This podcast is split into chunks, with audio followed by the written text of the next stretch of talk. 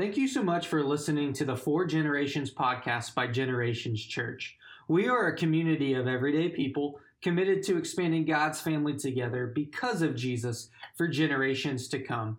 In this episode of the podcast, Pastor John discusses the power of priority in his annual Making Room teaching series. Each week, we will encourage you to respond to Scripture and the Spirit. Let's get into this week's teaching thing is that we're going to get ready for our teaching for today. So we're continuing in the series of making room. John's going to continue to take us through that, and we're going to read a verse today in Malachi. So if you've got your Bible with you or a Bible app on your phone, you can pull that up, and it's Malachi chapter four, verses five and six.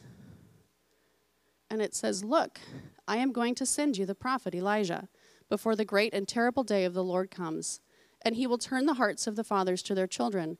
And the hearts of the children to their fathers, Otherwise, I will come and strike the land with a curse. Thank you. Awesome.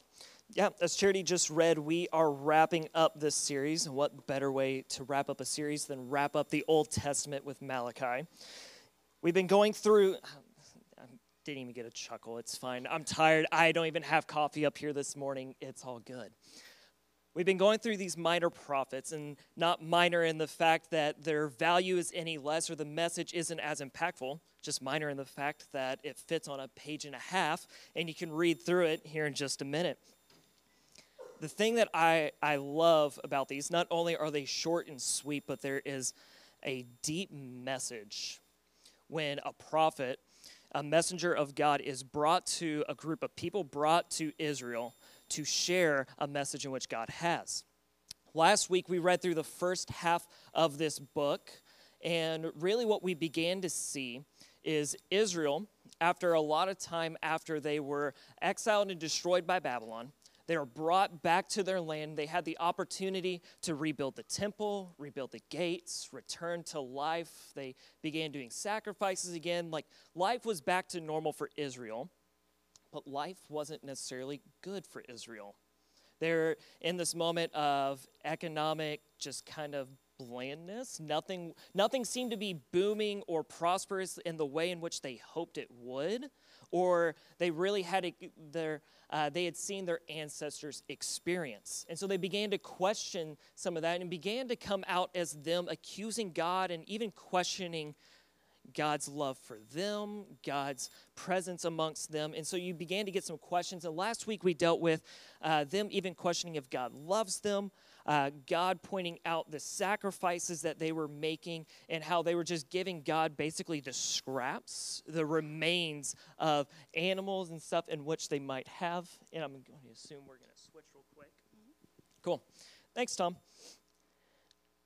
And we were talking about this, the sacrifices in which they were giving. They were basically giving the last of the remains of their livestock, of the things they had, the, the ones that they wouldn't even use for their weddings, their ceremonies. They wouldn't eat themselves or give to a friend, were the ones that they were just throwing to the priests. And the priests were even accepting this and allowing this type of sacrifice to take place. And then we also talked about the unfaithfulness, one between the men who are leaving their wives for no reason and also pursuing idolatry of foreign gods. And we pick up today, I want us to jump right in, and we're going to be down in chapter 2, verse 17. And we got three more uh, kind of arguments back and forth between Israel and God. And then Malachi kind of concludes everything and wraps up not only this story well, but really wraps up the story of the Old Testament. And so let's continue here. We're in uh, verse 17. It says this You have wearied the Lord with your words, yet you ask, How have we wearied him? When you say, Everyone who does what is evil is good in the Lord's sight, and he is delighted with them. Or else, where is the God of justice? See, I am going to send my messenger and he will make clear the way before me. Then the Lord you seek will suddenly come to his temple, the messenger of the covenant you delight in. See, he is coming, says the Lord of armies. But who can endure the day of his coming? And who will be able to stand when he appears? For he will be like a refiner's fire, like a launderer's bleach. He will be like a refiner and purifier of silver.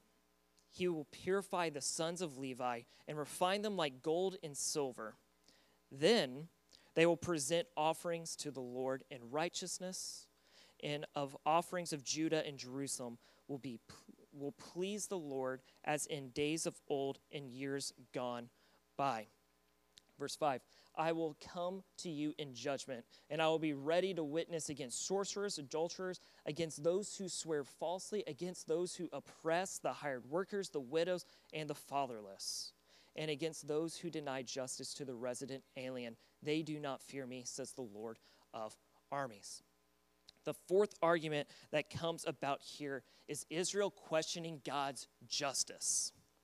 In their eyes, everyone that they see in the surrounding nations who is doing evil, who is oppressing, who are committing just these heinous acts, they're questioning are they good in the sight of the Lord? Like, is, does God delight in them because they don't see God's justice?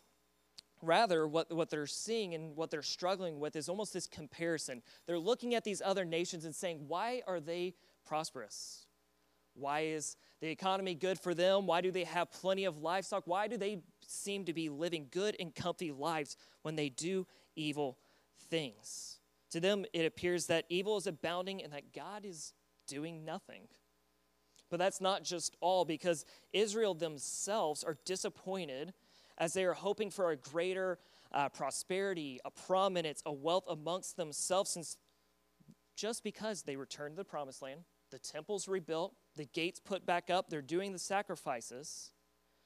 Israel is experiencing social and political oppression and economic scarcity. Things aren't going well for them, but they've, they've checked the boxes of what the ancestors have done in the past, so shouldn't they be experiencing enjoyment, wealth, safety, and comfort?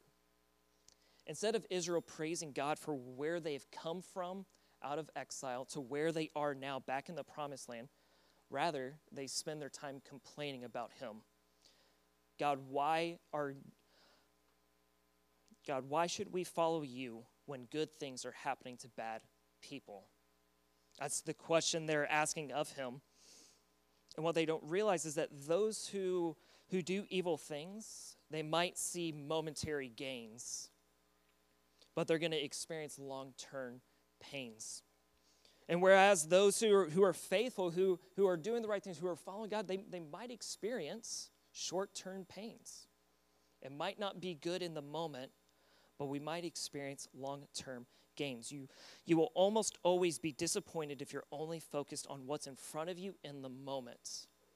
Circumstances, especially to us, those who are very critical, who are living it, see the flaws, see the brokenness, know of things that are not going well. And God's message to Israel is a comfort of hope for a future, of a quit looking at this moment and trust in the messenger that is to come. Saying, I will prepare a way for you. I will prepare a way before him, for the day of the Lord is coming. And he uses two images here. Uh, depending on what translation you have, it's going to be a refining fire or it might be a fuller soap. And they're both used as this image of this thoroughness in which they purify, in which they clean, but also severity. It's not, it's not easy. It's not safe. It, it's harm, like it is, but it is thorough in what it does to purify the, the substance in which it's used for. And so, this imagery that it's using is this purification of Israel, of the idolatry and injustice, the thoroughness of it, that on the day of the Lord, it is thoroughly going to be gone. That there, at the end of the day, the one true God will stand. In all those who believe in idolatry and worship other gods, it will be gone. And it's not an easy thing to uproot as we've, we've seen plenty of enough in Israel. And also, if we looked at ourselves and said, hey, is there anything that, that we struggle in comparison with God? Like, if we dig to it, there probably is. And the hope is that the faithful remnant remains and is restored. I'm going to pause here because we're going to get to it here. He kind of caps it off later down in 13, but I don't want to get ahead of it. Let's continue in the passage in verse 6 He says, Because I, the Lord, have not changed, because I, the Lord, have not changed. Don't forget that. You descendants of Jacob have not been destroyed. Since the days of your fathers, you have turned from my statutes and you have not kept them. Return to me, and I will return to you, says the Lord of armies. And yet they ask, God, how can we return to you? So he asks a question. He says, Will a man rob God? Yet you are robbing me. And they ask, Well, how are we robbing you, God? And he says, By not making the payments of the tenth and the contributions. You are suffering under a curse, yet you, the whole nation, are still robbing me. Bring the full tenth into the storehouse, so that there may be food in my house. Test me in this way. See if I will not open the floodgates of heaven and pour out a blessing for you without measure. I will rebuke the devourer for you, so that in your fields, so that it, so that it will not ru- ruin the produce of your land and your vine in your in your vine in your fields will not fall to produce fruit. Then all the nations will consider you fortunate, for you will be a delightful land. God's calling his people to return to him, and they're asking how. And really, what God is getting at, it can seem very like surface level. Well, God's just telling them to just give money to Him. But there's something deeper here, and it goes back to the sacrifice in which we saw last week. He compares it to that God confronts the selfishness of their sacrifice. Not just in the animal and the sacrifice in which they were giving there, the selfishness of, I don't want to give the best of what I have, I'll just give you whatever remains the selfishness in their financial giving as well. They aren't doing it. It's something that they have just allowed to just be a non existent thing and a part of the covenant that they had established in their relationship with God included a thing called tithes and offering. Now, these can sound like very churchy words, so let me break it down for you real quick. The tithe was to be one tenth of their annual income that was to be given to God and the offering was anything that was above and beyond that one tenth amount. This money was used to support the temple and the priests who presided over the temple, but the people were neglecting this. And what you, what you read when you read uh, Ezra and Nehemiah is that the temple that they had spent all this time rebuilding and that Haggai encouraged them so greatly to rebuild and bring back to its glory, it's falling into disrepair because they brought it up and then they just kind of let it sit there and didn't care for it and are just letting it fall away into ruins. Their negligence, it might have seemed justified to them because of the crop failures that they were dealing with. They were dealing with a drought, money wasn't there. However, these disasters weren't the cause of the nation's disobedience. Rather, it was a cursed result. God wants to bless his people, but only in their faithfulness. God's blessing is available to them. God wants to work in and through his people. But Israel wants to be the exception to the rule. Rather, Israel wants God to punish the wickedness of the world and to bless them. But what sets Israel apart from, from the rest of the world? Well, what's supposed to set Israel apart is their following of God, their trust in Him, their faithfulness and yet, what you're seeing is Israel's not really being faithful to God. And so, truly, what sets them apart from the rest of the world? Why are they the ones who should be reaping the rewards and benefits of God working in them?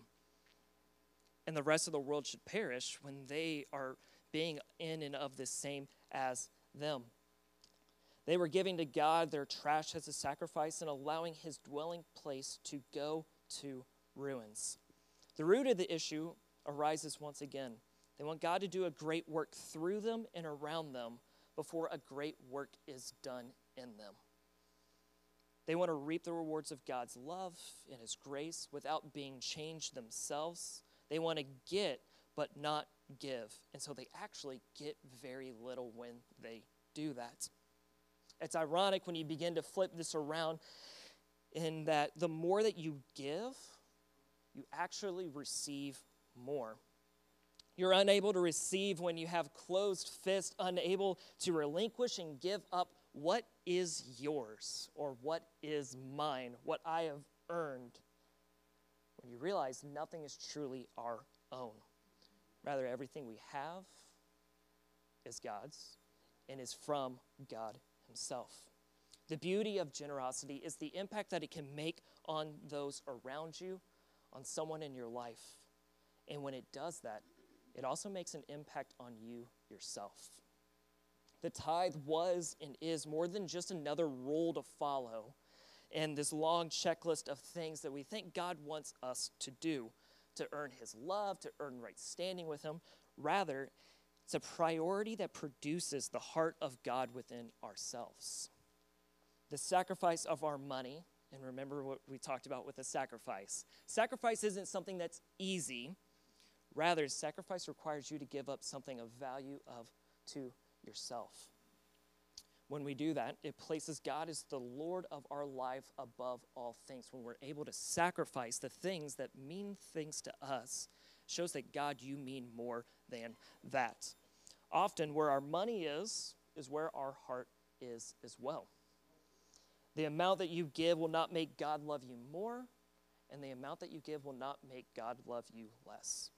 And it's not just another thing for you to do to get God to notice you, to get God to bless you, to, to benefit you, but it benefits the community as we share the resources that God has blessed us with to those who are in need and assistance.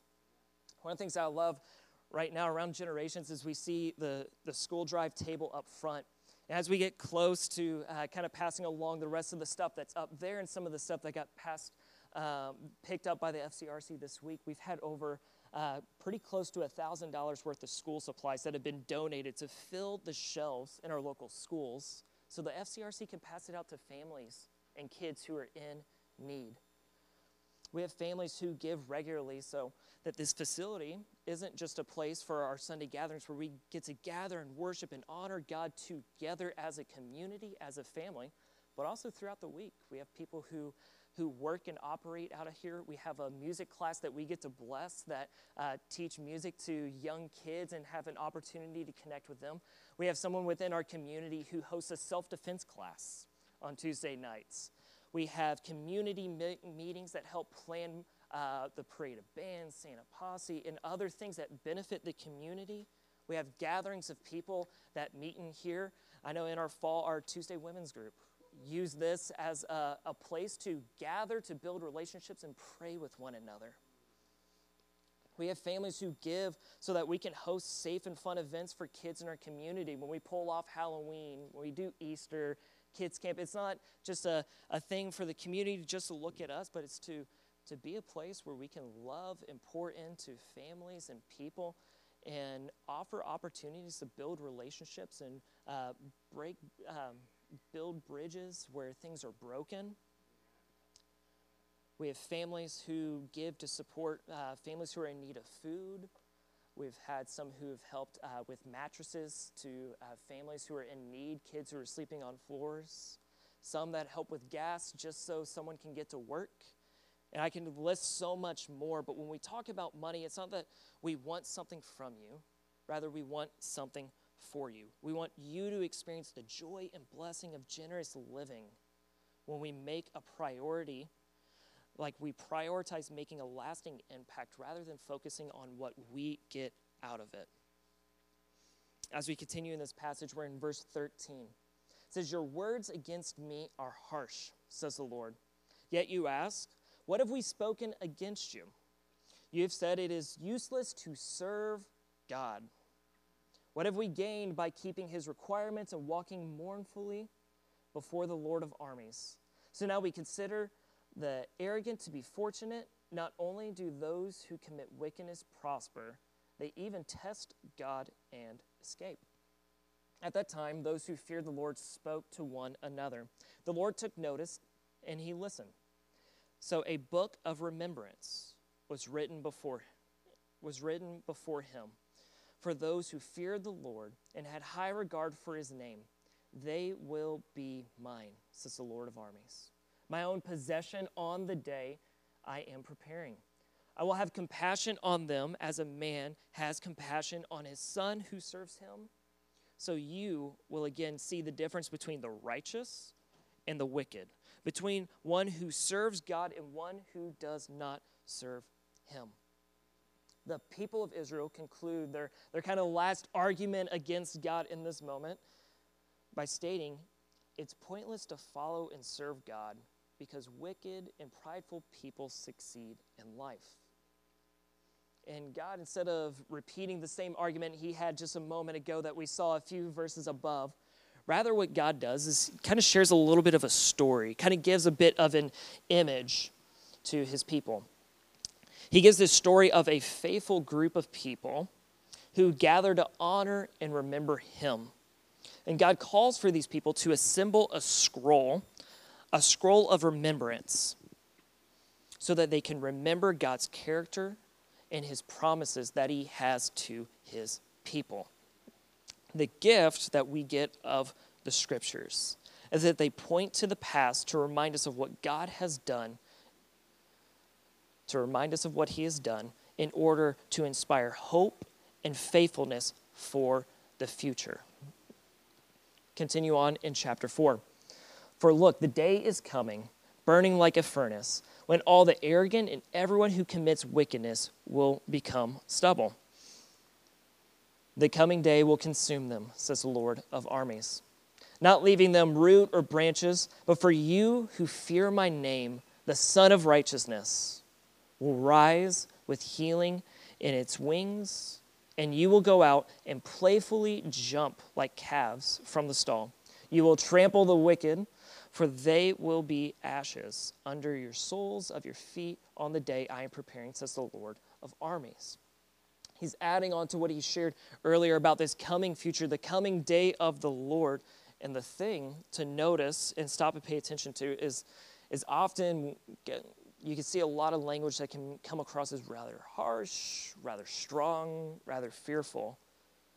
But the day of the Lord's not a cause for a threat or fear. Rather, it's a cause for joy and hope for God's people. Let's finish off in verse 4. Says, Remember the instruction of Moses, my servant, the statute and ordinances I commanded him at Horeb for all of Israel. Look, I am going to send you the prophet Elijah before the great and terrible day of the Lord comes, and he will turn the hearts of fathers to their children and the hearts of children to their fathers Otherwise, I will come and strike the land with a curse. Malachi concludes the uh, not only just his book, but he inevitably uh, kind of concludes the whole Old Testament here. And what we see and what we hear is almost this, this summarizing of how the Torah, the first five books of the Bible that tell the story of Israel, and the prophets act as a unified story that point to the future.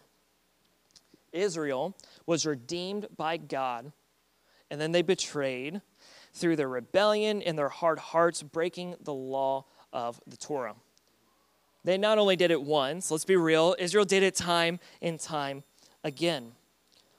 But the scriptures anticipate a new day when God will send a, new Elijah who will restore God's people and heal their hearts. See, the scriptures and the stories that we get to we get to read and we get to ponder over, and we get to pray through. It tells us the, the truth of the human condition.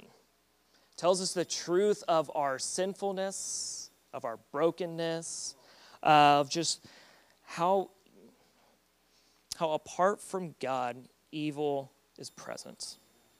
But it also announces the promise that one day God will send a messenger and he will show up personally to confront evil and to restore his people, bringing healing justice. The message of Malachi is of God's unchanging love despite our unfaithfulness. God's love cannot be bought, it cannot be earned, can't be lost, can't be increased, can't be decreased. God's love, remember what he said earlier, is unchanging. It is constant and consistent to all people. Now, Israel was to be a visual to the watching world of God's love. They were to be the embodiment. When people were to look at Israel, they were to see God's love. And yet, they weren't always the best at doing this. Let's just be real, they were unable to do that. And also, they struggled to pass it along to the next generations and to make that a priority for them. Rather, what they would pass along is their sin and their unfaithfulness. And yet, this never stopped God from being faithful to them. As God has promised to his people, he would make them a great nation and he would be with them.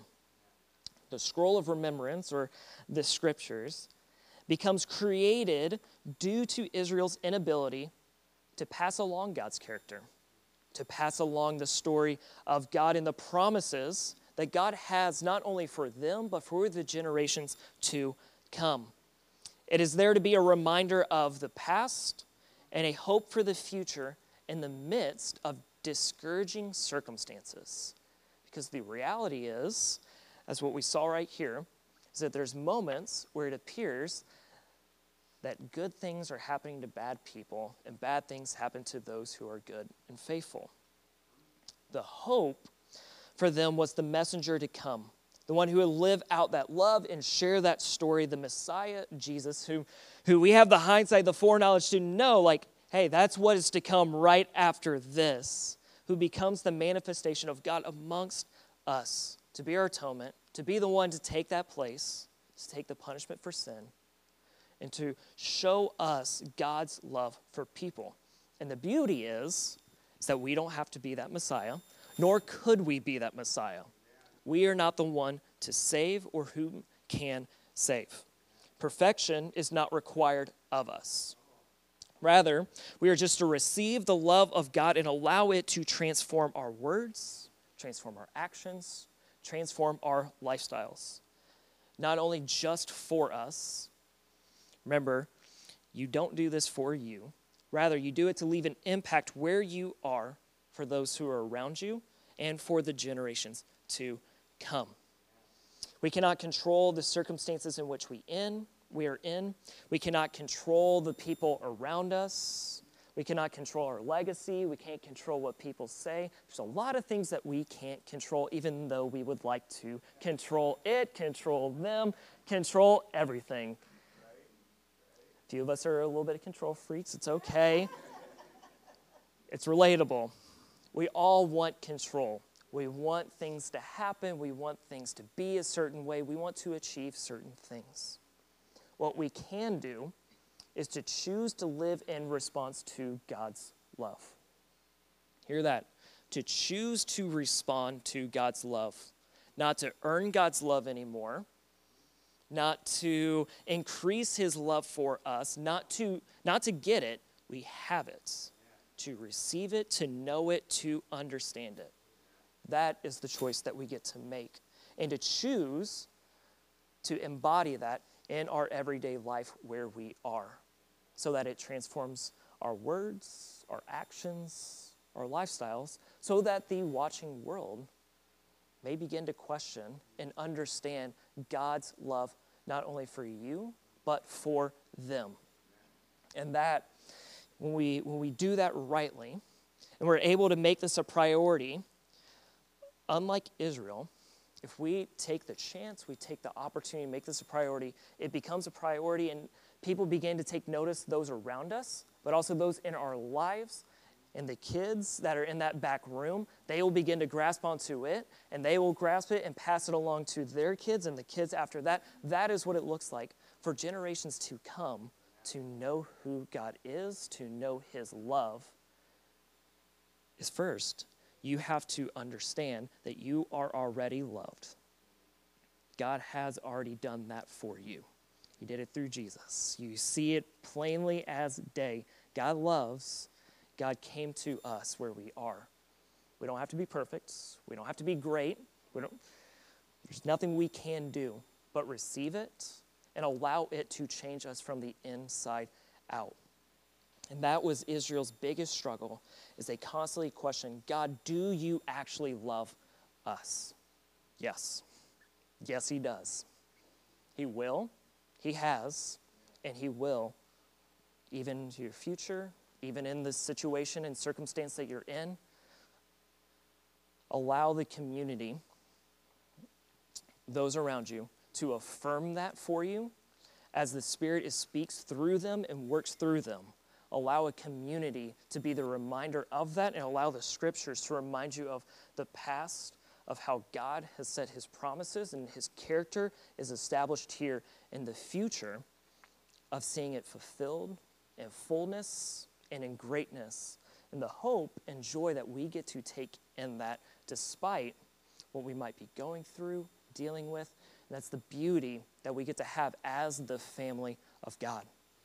Is that we get to rightly point out God's love, not for me, but for you and those in our lives as they are dealing with things, as they become discouraged, as they might even become complacent. Say, hey, God loves you. Allow God's love to shine through you to make an impact on those around you. Will you all pray with me this morning? Father, I'm always grateful for opportunities where you, you just get to speak.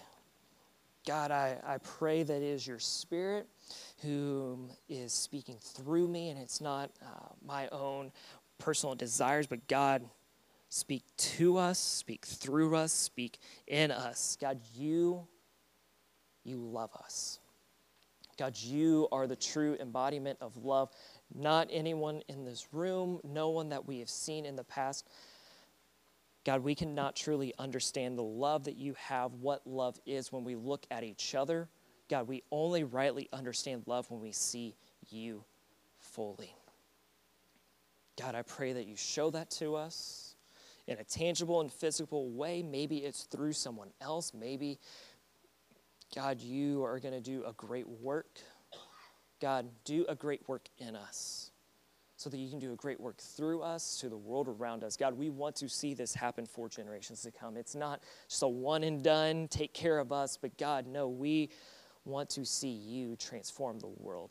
God, help us here, help us in Salmon Creek, Vancouver, the United States, the world, and for generations to come to know the love that you have, God.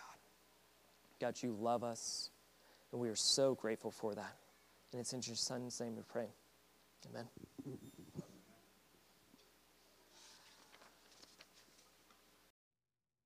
I hope you enjoyed listening to Pastor John.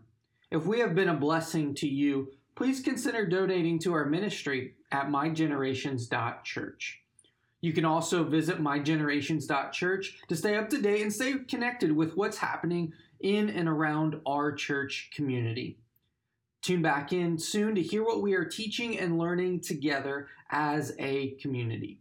I hope we have helped your faith become an everyday faith and live and love well because of Jesus.